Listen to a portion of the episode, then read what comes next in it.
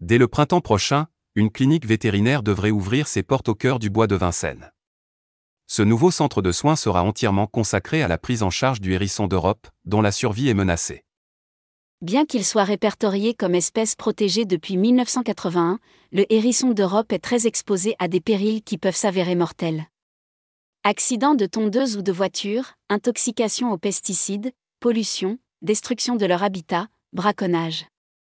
La liste des dangers est telle que ces adorables boules d'épines seraient 20% à perdre la vie chaque année en Europe, soit environ 700 000 hérissons. C'est le cas des hérissons d'Île-de-France.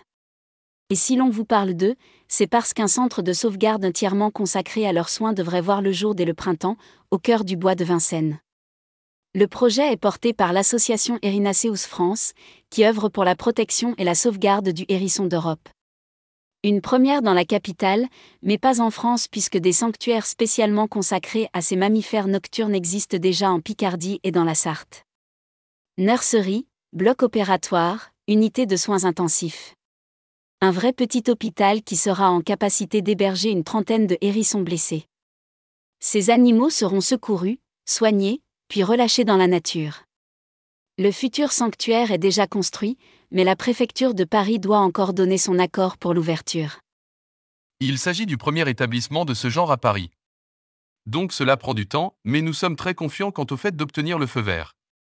Je pense que ce n'est plus que l'affaire de quelques mois. Estime le président de l'association Erinaceus, Manuel de Aguirre, contacté par ETX Daily Up.